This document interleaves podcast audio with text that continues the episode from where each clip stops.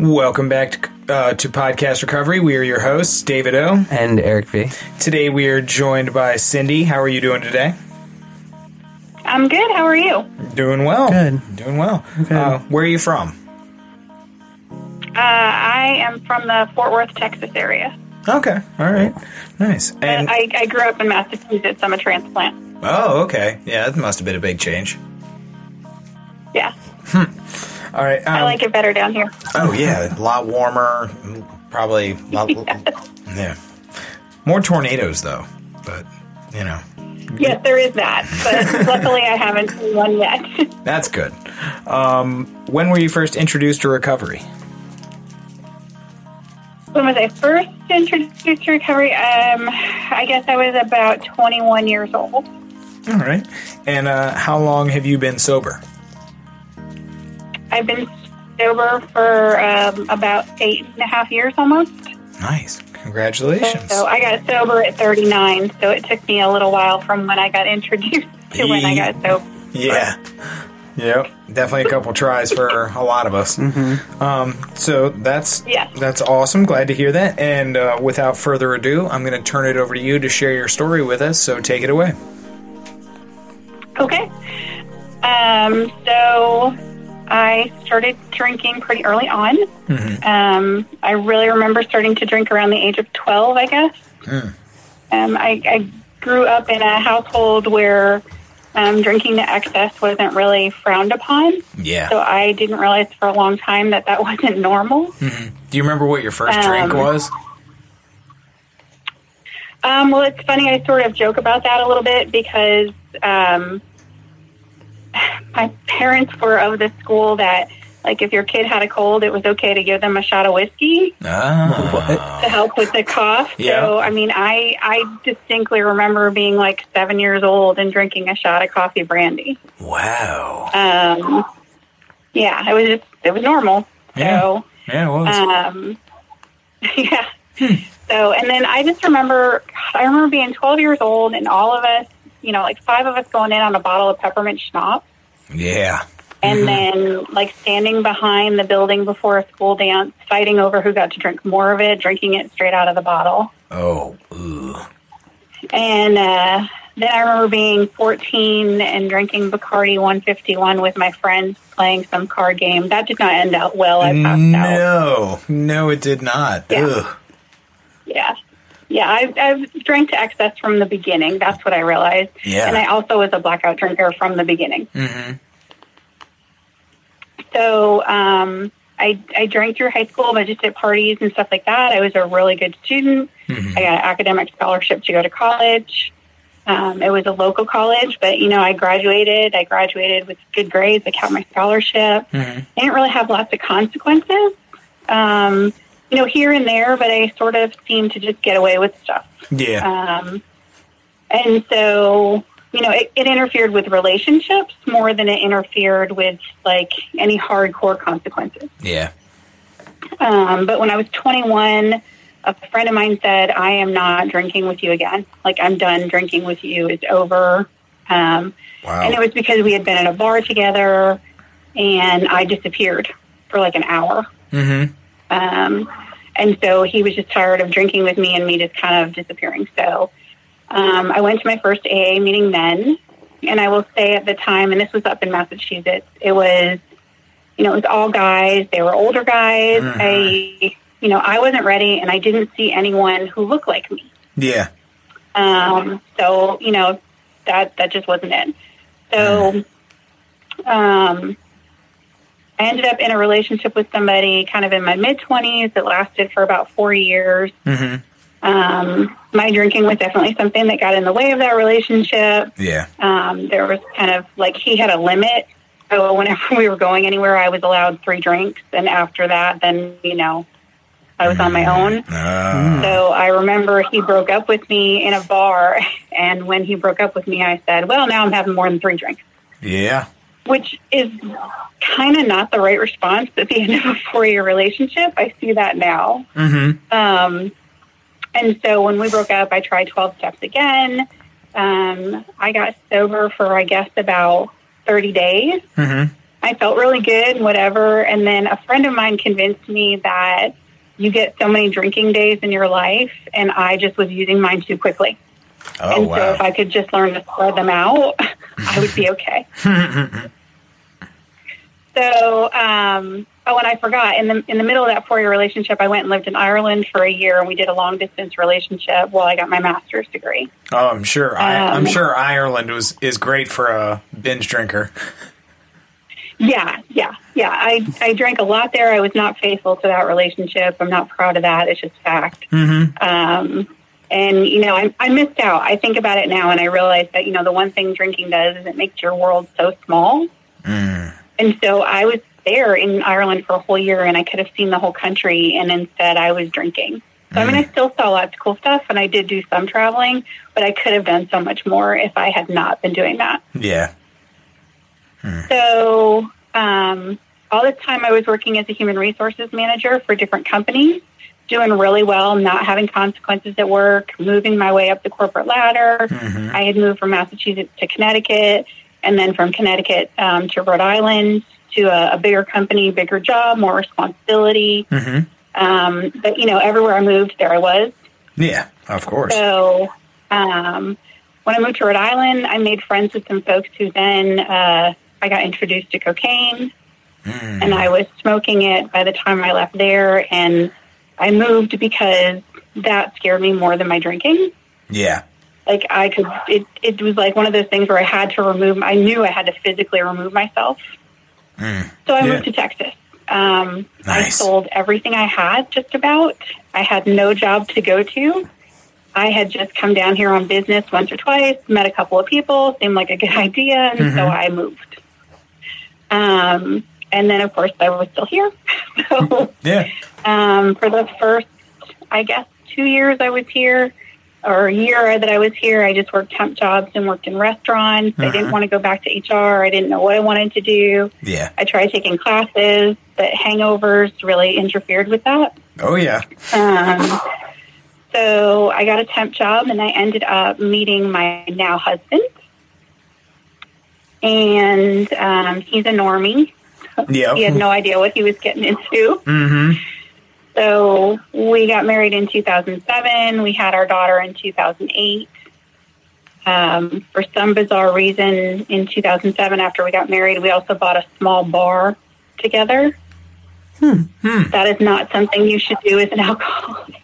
No, I don't, I, I don't. I don't think that's uh that's wise. No, it wasn't. It wasn't good for me. It wasn't good for our marriage. Somehow we survived it, Mhm. um, and we sold it about four months after I got sober. Nice. Um, but my drinking caused lots of problems um, in our marriage. Um, God, I was just an asshole.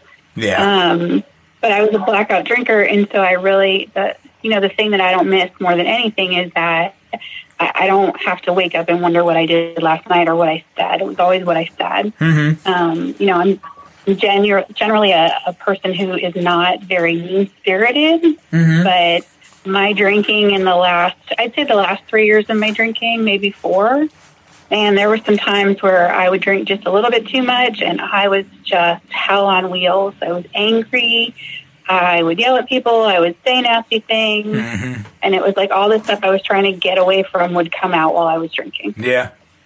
um, so i don't miss that at all Yeah. um, so I guess in 2009, I went back to 12 steps Mm-hmm. and I tried again and I got 90 days, I think. Mm-hmm. And then I decided that I needed a relapse to really get sober. Huh. I made a step. I made a step one A where there's a relapse. So Okay. you know, I kept hearing people talk about relapses, and I was like, yeah, you know, I need one of those. Wow. So, um, yeah. I, I mean, I, I remember thinking like, oh, I, you know, maybe you're supposed to have that, not realizing I had already had several years of that. Yeah. But- so I went to a liquor store. I bought a small bottle of Kahlua. Mm. I went to Starbucks and got a black iced coffee. Drank half the coffee, put the Kahlua into it, and went to a 12 step meeting with my Kahlua coffee. nice. And I remember my sponsor at the time just looking at me going, Is everything okay? And I was like, Yeah, I'm fine, right? Mhm. Because clearly she knew what Yeah. was going on, but she needed me to admit it, and that wasn't happening. Yeah. So um, I went back out. I told my husband that my sponsor said if I had relapsed, then I could go ahead and just drink that night as long as I, you know, got back on the saddle the next day. Did your sponsor actually say that? So, no, Okay. I was like, wait a minute, hold on. Just had to ask that. All right. no, no. So um, that was that. And then I think I went back. This is the part where I get a little bit fuzzy because it kind of was all happening so fast. And every time I drank, it was a blackout. Yeah. Um, but in the spring of 2010, my husband, who is my age, so we were both 38 at the time, had a heart attack. Oh wow. And yeah, and it was the widowmaker, but he survived it. Oh. And so um, I didn't really deal with that well. I didn't have coping mechanisms. I realize that now. And so I ended up drinking again because I was just, I didn't drink like right after it. It was like two months later. No, I guess it was six months later. I was off the deep end. And so what ended up happening is um, I found myself uh, trying to have a relationship with someone other than my husband um, I think I, on some level, was thinking I'm just I'm just gonna have you get rid of me before you leave me, however you leave me. Um, and I was in our bar one night. I was drinking, and I don't remember any of this, but I know that I got a simple assault ticket because apparently my skirt had gone up, and a guy in the bar tried to tell me that, and my thank you to him was to slap him really hard across the face. Oh wow. And, and so he called the cops, and I got an assault ticket. Um, still don't remember it. Yeah. Um, I did when I made my tried to do all my amends. I did try to find him because his name and his phone number were on my ticket, Yeah. but I was not able to locate him because really he did me a favor. Mhm. So um, I was banned from my own bar. I couldn't be in there after four o'clock in the afternoon. Um, Wow. That was like basically the, the deal with the the regulators. That's got to be a, um, that's got to be a first. yeah, I'm like the Ron White of bar owners. I got thrown out of my own bar. Um, so, so I, um, you know, I started going to meetings, and I was so scared. I was, you know, I didn't do 90 and 90. I did like 120 and 90. I would, I would go to a noon meeting. I'd go to a eight o'clock meeting. I'd go to a I was talking to people. If they asked me to go for coffee or lunch, I was going because I was just so scared. Mhm. I didn't. I didn't trust myself to to not drink, and I thought the only way I could not drink was to just keep going to meetings. Yeah. Like that. That was literally what I thought. Mhm. Um, and so I did that. And for a while, like one of the old timers, one of the guys pulled me aside and he was like, you, you need somebody to just keep an eye on you for a little while. So until you find a woman to sponsor you, you're going to answer to me. Like, okay.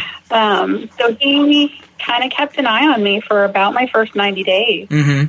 And then we ended up moving uh, when we were still in the bar. And so I had such a hard time trying to pick a sponsor. Like, I just, like, you know, I had, I, I don't know, I just couldn't figure it out. Yeah. And so I went to a meeting one night, and it was at a group that was super busy. I showed up for an 8 o'clock meeting at night, and no one showed up except for one other woman. Ah. And an hour later, after I had been talking to her for an hour, we realized no one else had showed up. And I was like, okay, so obviously this is uh, that higher power they're talking about. Mhm. Will you be my sponsor? Because, I mean, they couldn't have made it any easier for me. Yeah. Um, and she's still my sponsor. Nice. Yeah. And I mean, we've moved around a little bit, and we live about an hour and a half away, depending on Dallas traffic. Mhm. Um, but you know, she's still the person that when I'm really like having a problem or whatever, I still call her and she can call me on my shit, and I love her to death. Nice. So I also um, during that time, like there was lots of things that just happened that shouldn't have happened. Like I know it's higher power stuff. You know, we found someone to buy the bar, um, which was a big deal. Um, and it was just a little shithole country bar, so it wasn't like you know everybody would want that. Yeah. Um, there was I didn't talk in meetings a lot because I just um, the guy who, who was kind of keeping an eye on me those first 90 days said, you know, you need to just go to meetings and shut up and listen. You need to not talk because you don't have anything to say right now. Yeah. you know, because he had seen me in meetings earlier when I had tried to get sober before the relapses and was like, you know, you know the right things to say, but I don't think you're getting it. So stop talking. Yeah. Um, so he gave me like pages of the big book that I had to read every night for 30 days to get it through my thick head. Um, and then there was this meeting I went to, and there was this adorable little old lady. She, her name was Mary. And she came up to me after a meeting and she said, You know, when I got sober, I didn't know if I wanted to keep my husband. And I decided that I was going to keep my husband because how could I tell my kids he was good enough for them and not good enough for me? And I was like, okay. Mm-hmm. I couldn't understand how this woman knew that I was dealing with this struggle of like, what happens to my marriage? Do I try to fix it? Do I not try to fix it? And I had never spoken a meeting. I'd never said a word. Yeah. And she just randomly came up to me and said that. Um, so I met lots of good people. Um, you know, I don't go to meetings as often as I should. I do a lot of online meetings now. Mm-hmm. Um, I've maintained continuous sobriety since then. I went back to school. I got my nursing degree. Nice. Um, so I work as a nurse, and uh, I'm still married to my husband. My daughter, our daughter is 11 now. Um, luckily, she's never seen me drunk. You know, she was Wow. two. Um, and when I guess when she was about six or seven years old, I explained to her that I was an alcoholic. You know, Mhm. at that point I needed to sort of take her to meetings with me sometimes, just Yeah. because of our schedules. And so I explained it to her, and I was like, you know, mommy just has an allergy to alcohol, and she's like, well, what happens? And I was like, I make bad decisions. Yeah.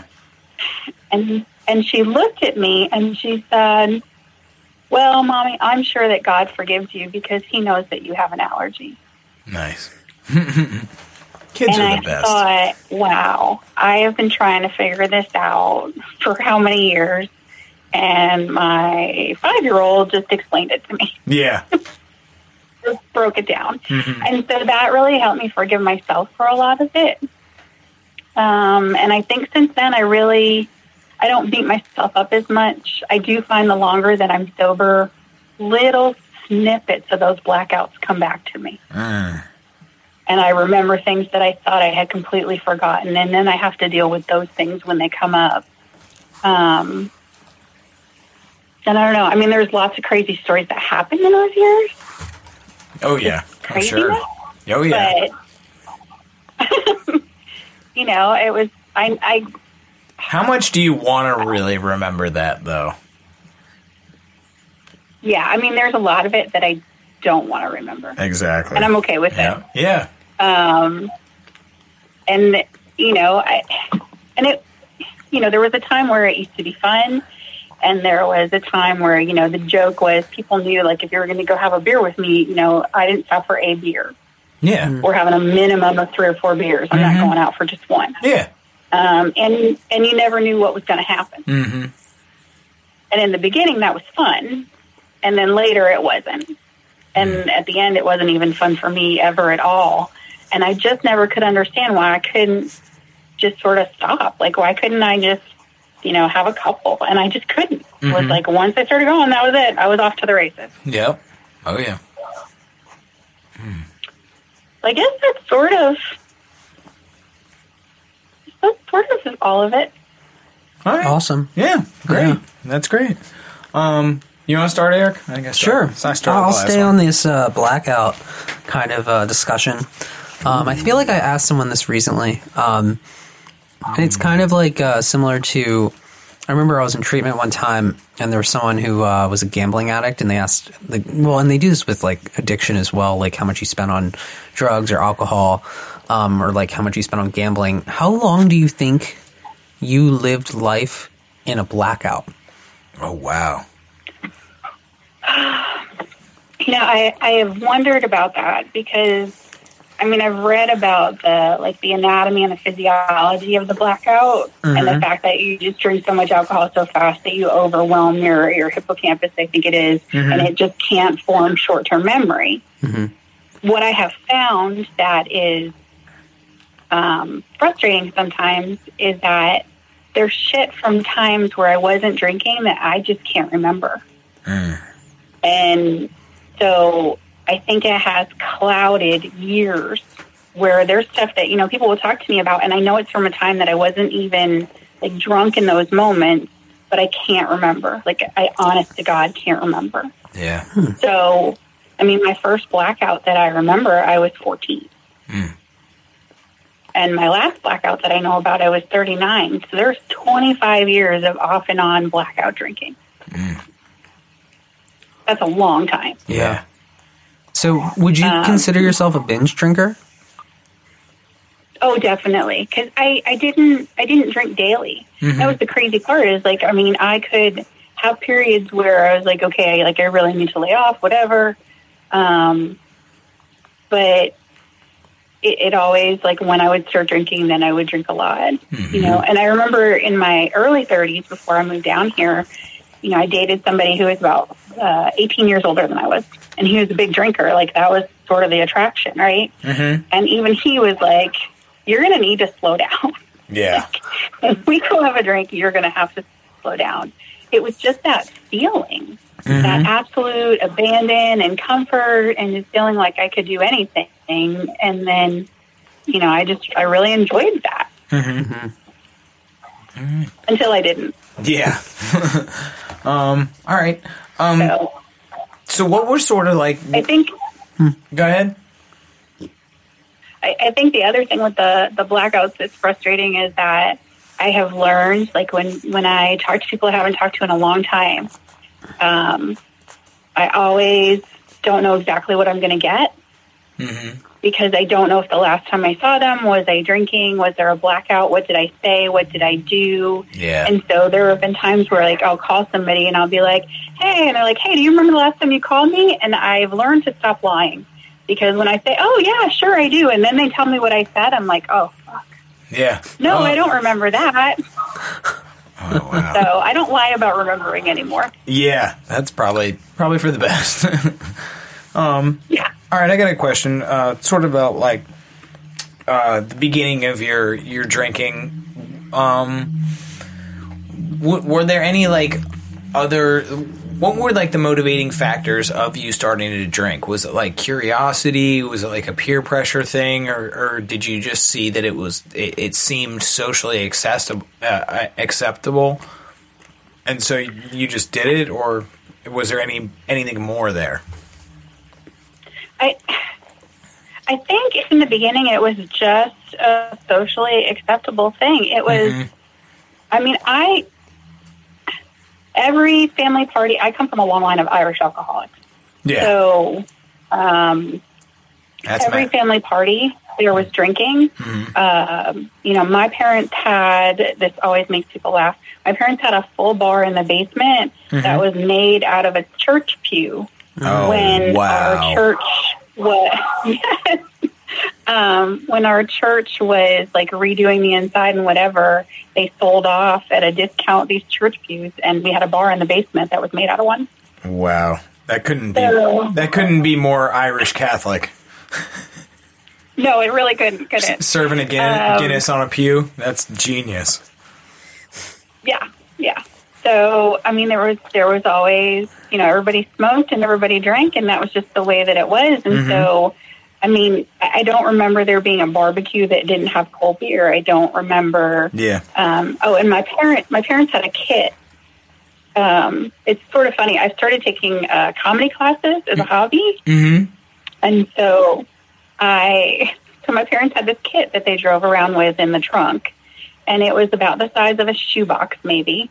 And you know, it looked like a miniature suitcase, Mm-hmm.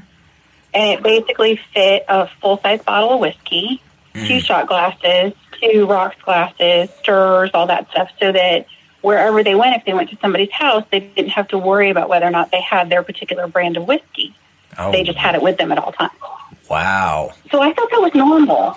Yeah, Um, you know, and my parents, you know, it's it's not up to me to say whether or not they're alcoholic or they're not alcoholic. You know, to the best of my business, my opinion, yeah, they are. Yeah. But they were very high functioning, so they both held down jobs. They didn't lose their jobs over it.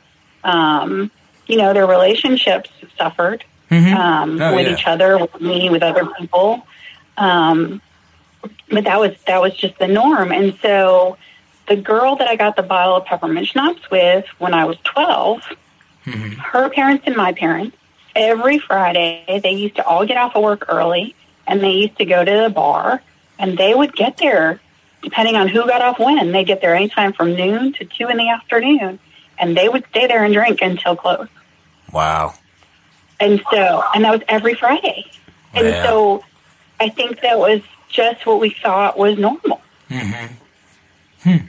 Interesting. Um, and then at the time, it just seemed like every, I get, I'm sure it wasn't, but it seemed like so many kids my age were drinking. I mean, this was before zero tolerance. yeah. This was before all of all of that stuff. You know, this is the early '80s. Mm-hmm. Yeah. All right. Um, do you want to go or can I follow up, Eric? You can follow up. I can follow up. All right. Um, you you just sort of like mentioned it. Um, the really like the functional addict mentality. Um, Yes. how does how does that become like a norm? Like in our in our own minds like because I, I had it as well. Like i thought i was like a functioning addict at one at one point. Um so it, it's because it's really like a juxtaposition of you're admitting it, really is like you're admitting you're an addict but you're like but i'm okay. I'm i'm a better addict than those other addicts so i'm a functioning addict. So like how how do we how did you like rationalize that in your head to just sort of continue your your drinking your addiction God, I can I can remember like I can picture it so clearly sitting at this bar in Connecticut and saying to someone like I know I'm an alcoholic but I'm functioning so sorry. Um, it's just so stupid, so stupid. But I I think what it was is that somewhere in my head I thought well okay let's check the boxes right. Uh, do I have a job? Absolutely, I had a job and I didn't lose my job over it. Um, you know, I have an apartment. I'm paying my rent. I'm paying my bills. I mean, I was racking up credit card debt left and right, but I was keeping Yeah. the house afloat. mm-hmm. Um, I had a car. You know, I so if you didn't scratch the surface, everything looked okay. yeah yeah But the minute you kind of peeked under the surface just a little bit, I think it was batshit crazy. yeah I, I really think that's what it was. Though I think it was just appearances. yeah and I I think for a long time those that didn't actually sit and drink with me who never saw the, the binge drinking or the bad decisions or just the craziness Mhm. I don't think they had any idea yeah until it got to a point where I couldn't manage it anymore. yeah hmm. all right what do you got eric All right, so um, okay, we'll ask this one. Uh, so there's a lot of different types of recovery, Yep. right? So there's different fellowships. Um, there's different ways to recover. Um, you know, I might I call myself an addict. You might call you call yourself an alcoholic. So like, there's different roads to this, and you know, those are just two different ones. But you know, there's we're vast and many. Um, what does recovery mean to you? Oh, that's a good question. It's a deep question. Um, so it has changed. That that definition has evolved for me over time. So, you know, in the beginning, I think it was I just didn't want to be drinking, didn't want to hurt anymore. Like I just, you know, the thing I've said lots of times when I've when I've told my story is, you know, I didn't necessarily you know, another check the boxes thing, right? There, there didn't come a point for me, and I always say yet at the end of these sentences, but I, you know, I, I didn't lose my car, I didn't lose my house, I didn't get a DWI, I didn't go to jail, I didn't, you know, there was, I didn't do those things yet. mm-hmm. But I lost myself. I totally lost myself. I didn't know who I was without the alcohol, and I didn't know who I was with the alcohol anymore. I just didn't know who I was. Mm-hmm. So I just didn't want to feel like that anymore. So I think in the beginning it was just, just don't let me feel this way anymore. Don't let me feel so scared in my own skin that I don't know which way to turn. Yeah. And then beyond that, it was okay. Well, now what do I want to do with my life? You know, and and now eight years in, I guess somewhere around year six or something, I started thinking more about really what I wanted as a person, who I wanted to be as a person. You know, who do I want to be when I grow up? Mm-hmm. God knows that when we start drinking, we just stop maturing. Yeah. So, you know, I tell people all the time I started at 12 and I've been eight years sober, so I'm about 20 now. It's the best I can figure. Um, my body, my body doesn't agree, but I still go with 20. Um, so now it's what do I want from myself? What can I do? Um, you know, so I'm already doing my master's in nursing because I want to be a, a nursing professor. Nice. I've become very passionate about wellness. I've become passionate about wellness and recovery Mhm. because when I worked in the emergency room, I saw so many addicts and alcoholics who were just in those early stages of sobriety who had no idea why their body was fighting against them when they had finally decided to stop. Yeah. And that really struck me as like that's that's huge area where people just don't realize it's like it's like all the other shit, right? Just because you stop drinking doesn't mean your life stops being a mess. Yeah. Well, just because you stop drinking or stop doing drugs, your body doesn't stop being a mess either. It takes time. You have mm-hmm. to heal yourself. Yes. And mm-hmm. so I, I guess I really now recovery to me is like it's it's very holistic. I mm-hmm. think it's it's your body and your mind and your spirit. And I, I think it encompasses all those parts and where I will never knock the fellowship that got me sober because if not for it, I don't sit here and tell this story Yeah. it's now a piece of my recovery and not the end all be all. So, Absolutely. you know, I hear about refuge recovery and I, you know, listen to it and I take some pieces from it. Absolutely. Um, you know, there's another fellowship out there for, you know, the, the adult children of people like me. And I've started dabbling, I've started dabbling in that a little bit. Um, you know, I do online meetings, um, that don't necessarily have a particular fellowship associated with them Yeah. because you can just learn so much from so many different directions that God, I don't want to limit it to any one thing and miss out on something beautiful. Oh, absolutely, absolutely. Yeah. You you just hit the like that whole that that last couple minutes. Like once you said refuge recovery, my eyes got as big as saucers, and I was like, oh my god, yes, this is exactly. We were just having this conversation like an hour ago, um, and because that's what we're all about here at Podcast Recovery, like and being able to. The, the more tools you have, like the more equipped you are to to battle addiction on any front. And uh, I love that you just said that. It was a fantastic answer. Absolutely. Like I, I didn't add meditation into my recovery routine until just the last year. Mm-hmm. It's a game changer. Oh yeah, It's a huge game changer. Mm-hmm. You know, I've started going to yoga because it just helps me. And so I, I realized that everything, everything is a piece of my recovery. And I've heard people call it patchwork recovery, and I really like that. yeah, Like, you know, I have my own skills of recovery and I put different squares on it and whatever works, that's awesome. And I don't ever want to close myself off to another square because it might reach a part of me that I didn't know I had to fix, for lack of a better way to put it, or open something up that I didn't even know was closed. Oh, you were you were just speaking to my spirit right now. Thank you so much. Oh God, thank you so Well, much. there you. Patchwork. Uh, by the way, Eric and I, I'm pretty sure, are both gonna That's the use title We're right gonna there. That's the title of your episode, hundred percent. But Yeah. we're gonna we're gonna definitely take uh, patchwork recovery from you. Oh, for sure. Well, thank you. I don't know where I heard it, but I, and you know, I. It's funny. I, I said to my husband sometime in the last month. I said, for me, it's an exciting time in recovery because there's so many resources and Yeah. there's so much online and there's so many podcasts and there's so much stuff and. You know, I started listening to podcasts when I was in nursing school because the schedule was crazy. Yeah.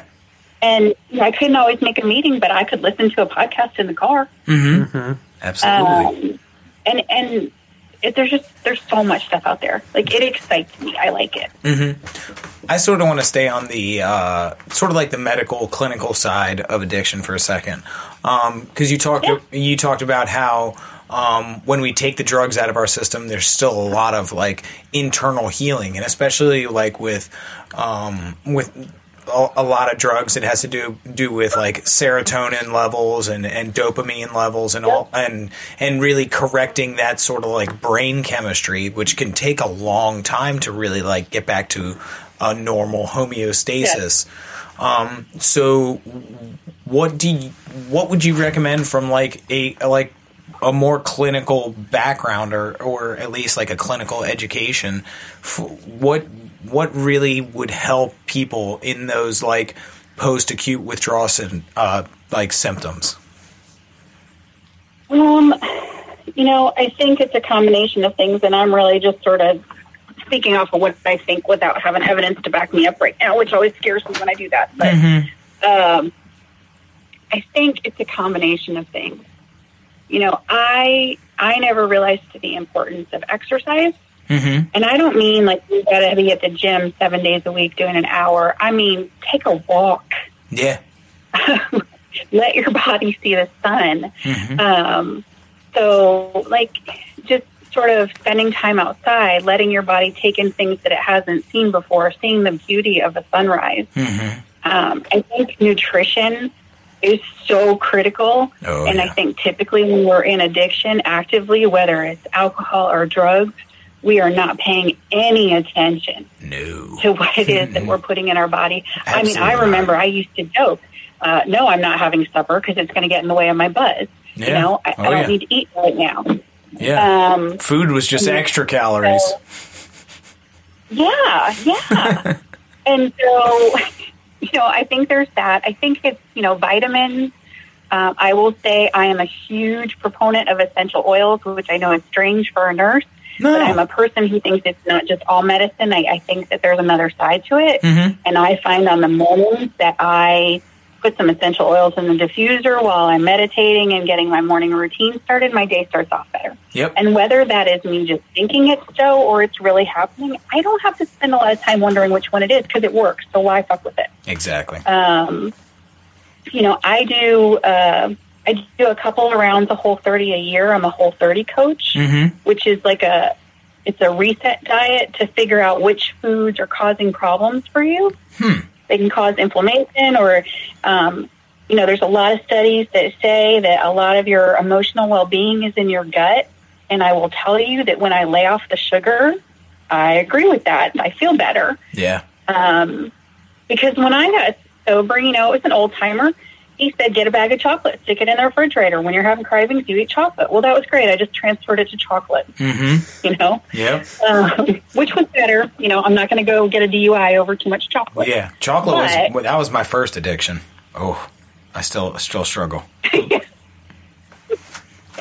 It probably was my first one before alcohol, but Mhm. um, so I, I think it's just it's looking at the pieces of how do I take care of myself. Yeah. like that whole holistic thing of um, if you know i think journaling is a huge part of recovery Yep. and i don't it doesn't have to be a novel it doesn't have to be whatever it just you know identifying what you're feeling Mm-hmm. um, i've been reading this book uh, letting go Mm-hmm. that a, a friend of mine over um, in the recovery revolution told me about and it there was this part that he taught me about it because i wasn't that far in the book yet Yeah. like, if you fight getting angry, it will actually make you stay angry longer. Yeah.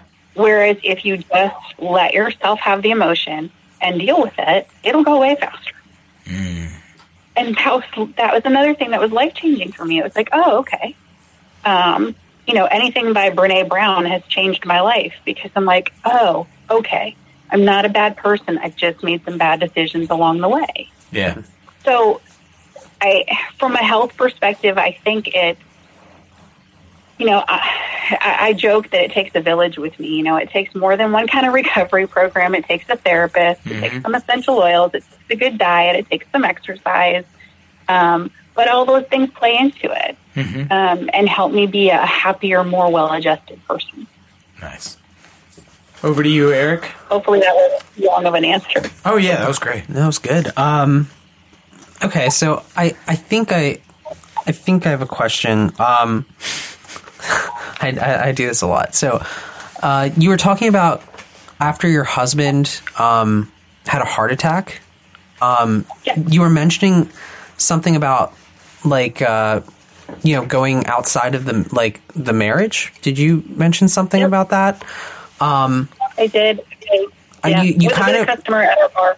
Yeah, you kind of passed over it real quick. Um, but I guess my question is so obviously, besides just the drinking and, um, you know, all that comes with that, you know, how do you work to repair your relationship once you get sober with your husband? Um, you know, after Yeah, all, that- after all of that. That was a big one. Um, I so I historically, as a person, was not necessarily the most faithful person. Um, I, I realize now, in hindsight, that I just believed people were going to leave me or hurt me, and so I was just going to screw them over before they were going to screw me over. Oh yeah. Um, you know, I my my parents had a very um, I guess explosive or uh, tempestuous relationship. You know, they they they would have battles that were just loud and angry, and my father was forever about to leave. You know, they they were almost getting a divorce every oh god, I, I, I probably lost count, and that started when I was young. So, I, you know, and when my when my father got upset with my mother, he wouldn't talk to me either. Oh So wow. there would be times in our house where he would go two weeks without talking to anybody in the house, Wow. and so I I, I had no um, I had no one to look up to for what a healthy relationship was supposed to be. And so, you know, then when I married my husband, I was like, you know, I really love my husband, and my husband is a good man, and I mm-hmm. know this. And we were doing okay. Everything was really going along, and he had that heart attack. I think, you know, through therapy, what I have learned is that my only other experience with a heart attack was my grandmother, who was the only person who really had given me unconditional love, who I lost when I was 12 after she had a heart attack. Mm-hmm. Ah. So, it, and it was something I had never dealt with. And so it set off this thing in me that just between the drinking and having those childhood experiences, I was just going to leave him. I, I was going to create a situation where he could just leave me before it got any closer and before it got any more hurtful. I, I don't think I knew how to let him in hmm. before. And then when I went to get sober, I was real adamant in the beginning, and I, I don't know where this came from, but I was like, I have to get sober for me, and I have to, I have to fix me. I have to work on me, Yeah. and and I can't, I can't deal with like I want to fix what we have, but you have to let me fix me 1st mm-hmm. And I don't even like saying fix me because, but but but I was broken, you know, Yeah. and I needed to become more whole. Mm-hmm. So I will say he gave me that space. Mm. And so, and, and then we just worked on it. We went to, we went to counseling together. Um, which I was really, you know, it was really good for us. We worked through a lot of stuff. We figured stuff out. We were both committed to staying married. We had a child. We didn't want to be divorced. And somehow we made it through. And honestly, I mean, I feel like we have a good marriage. It's not a perfect marriage. I don't know that anyone has one. No. Um, but I have never since gone outside my marriage, and I never would. Nice. And you know, I try not to have regrets, but I do. I do wish I had not done that to him. Um, you you spoke about how like when you were coming into the rooms, you had one of the old timers who sort of um told you to uh open your ears and not your mouth so much. Um, Yeah, and, and like I, I've heard a lot about that in recovery and like how uh, recovery back in the day used to be way more of like a tough love sort of um, uh, thing. Like it, it was just one of the one of the sayings here in Baltimore was just like work the work the steps or die, motherfucker, and like that w- that was just like an accepted thing, but now it just seems to have changed to like a more accommodating, compassionate, understanding um, uh, type of recovery. So where where do you see like there? Because I, th- I think both are necessary. Do you agree? And like where where do you see where they they meet? Uh, that's another interesting question. So, I think maybe the reason it was so hardcore before is that people's bottoms used to be a lot lower. Um, you know, you don't you don't have to hit skid row, for lack of a better word, Yeah. um, to get sober anymore. And I think for a long time, there was such a stigma around being an alcoholic or an addict that people hid the fact that they were as best they could. Or they ended up where they just had absolutely nothing. They had lost everything. Yeah. Um, it also, also, I mean, God, there. I remember. I, I mean, I've met people in meetings that have six DUIs. It, you used to be able to get six DUIs. yeah. It's not like it is now. Yeah. No. So, so there was there was almost more of an acceptance of some of the the craziness, mm-hmm. and that would bring you to a low that was lower. Okay. I, I think now there's, you know, your bottom can be a high bottom, Mm-hmm. which means you're not going to respond well to some of the aggressive methods that used to happen. You know, when you're about to lose your house, you're about to go to jail, you've lost your kids, you've lost everything, you're going to listen to whatever anybody tells you to do because you're just trying to live. Yeah. You know, now your bottom's a little bit higher, you haven't lost anything per se, you just don't want to lose anything, you're not necessarily going to be into the aggressiveness. Hmm. Um, I also think society has changed. The shit that you could say when I was a kid versus you can't say as Oh yeah. God, most of it now. Oh, I know. Um, you know, the methods just don't don't flow, you know. yeah. But but I do think there's a place for both. I hmm. do think that there are some of us, and I was one, mm-hmm. who are fast talkers, and we hmm. learn well, and we hear what other people say, and we know how to imitate it in a meeting, but we're not getting it. And he saw that, and he saw like, well, I've already seen you in here, and you said all the right shit, and you still fucked it up, so shut up. Yeah. And that was what I needed. Mm-hmm. So I still think there's a place for both. I think it's just harder now to use the harder one. That was a great take on it. I didn't think about that. Yeah, that was great. What you got, Eric? Um, this will be my last question. Um, Ooh. Make it count. so, what does spirituality mean to you? That's something I've been kind of like wondering um, for different people recently. I actually looked up the definition um, after you know reading some stuff on you know from other people and like hearing you know in meetings recently about what people believe spirituality means. Um, so I looked it up to make sure that I understood what spirituality means, but I understand that it's different for everyone. So, um, what is your interpretation of spirituality and what it means to you? another one that has evolved over time. Um, So I was, I, I used to associate spirituality just with church, mm-hmm. except I didn't, I didn't get it. I didn't get it when I was at church. So I was raised Catholic. I didn't understand it. I had lots of questions. Um, you know, my my parents went to church because that's what you were supposed to do. We didn't mm-hmm. really talk about it, and so well, I don't know. So when I turned eighteen, I stopped going to church, and that was it mm-hmm. and I went on my merry way. And I, I've always, you know, believed that there's a God. I'm not, you know, for me, it's an ego thing. There has to be someone greater than me.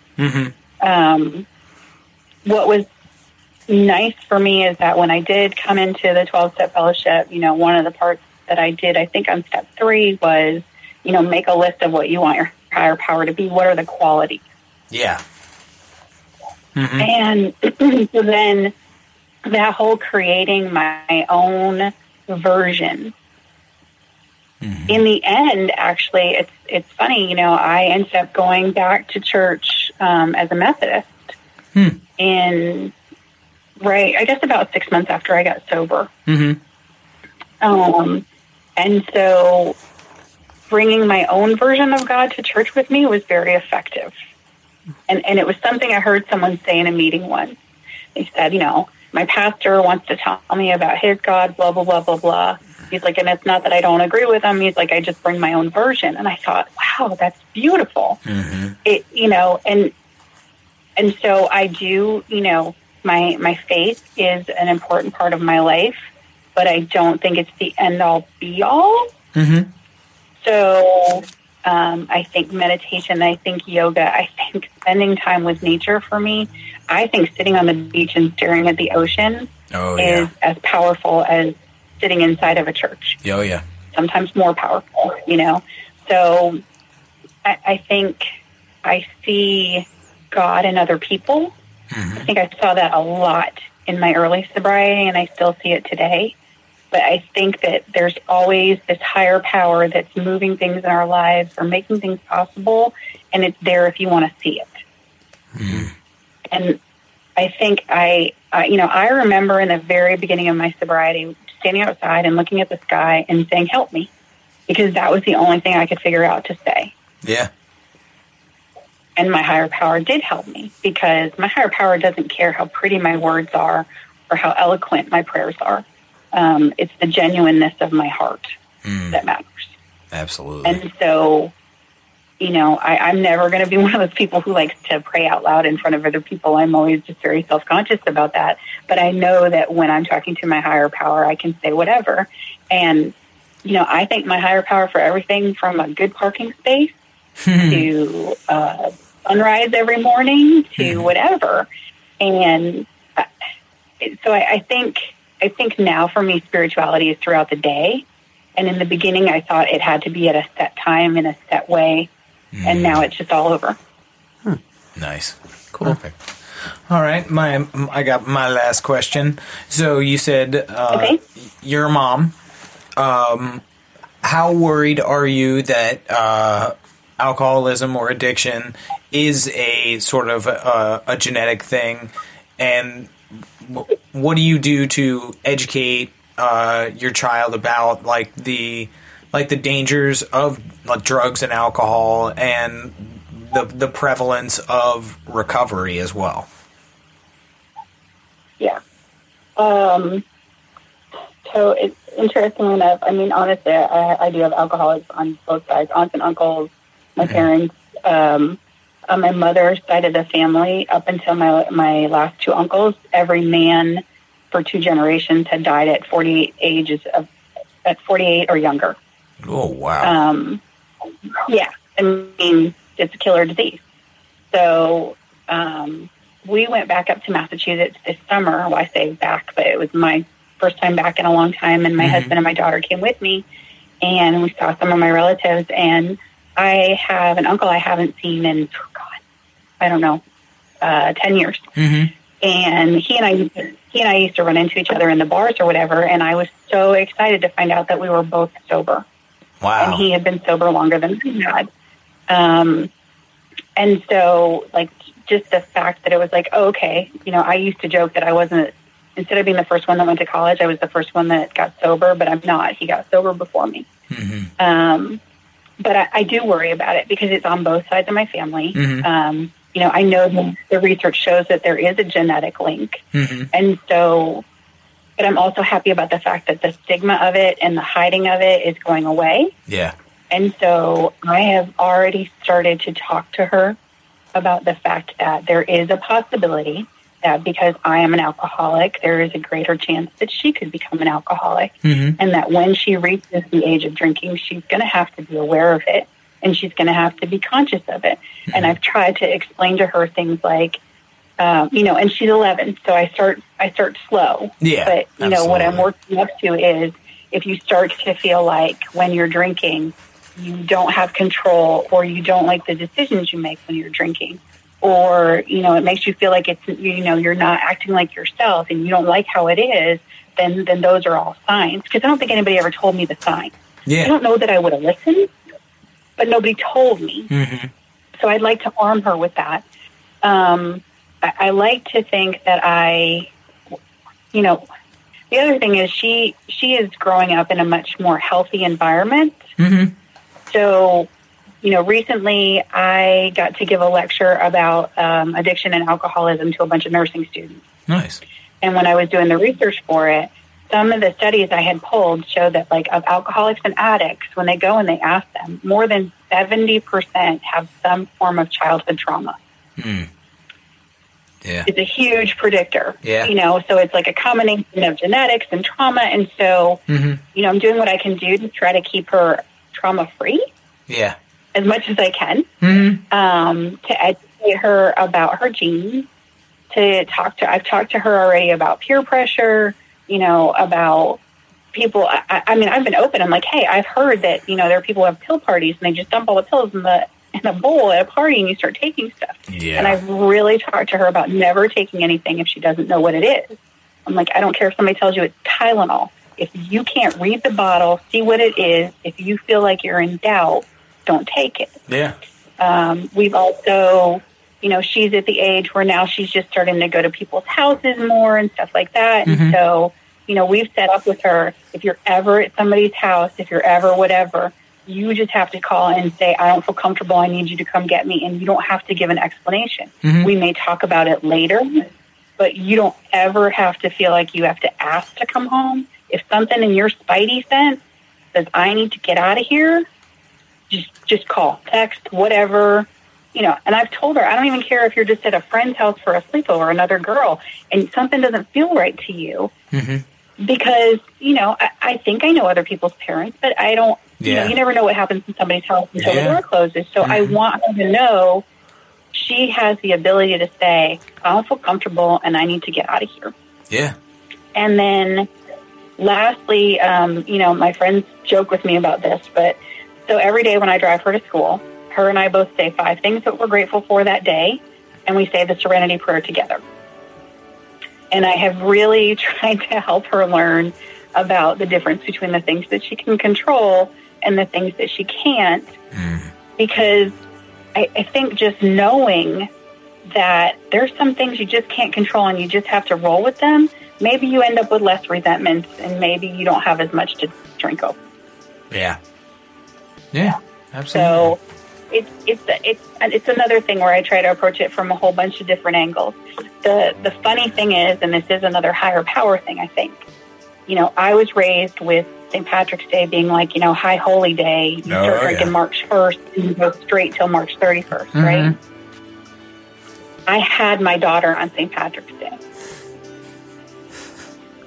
And wow. so, you know, I never think about drinking on St. Patrick's Day. I mean, I don't think about drinking anymore, anyways. But in Mhm. those first, you know, months and stuff like that, it was such a gift for her birthday to be that day, Mhm. and for that month to be all about her. That's You know, awesome. I, I do worry that when she's 21, it'll be a whole different experience for her. But we'll cross Ye- that bridge when we get there. yeah.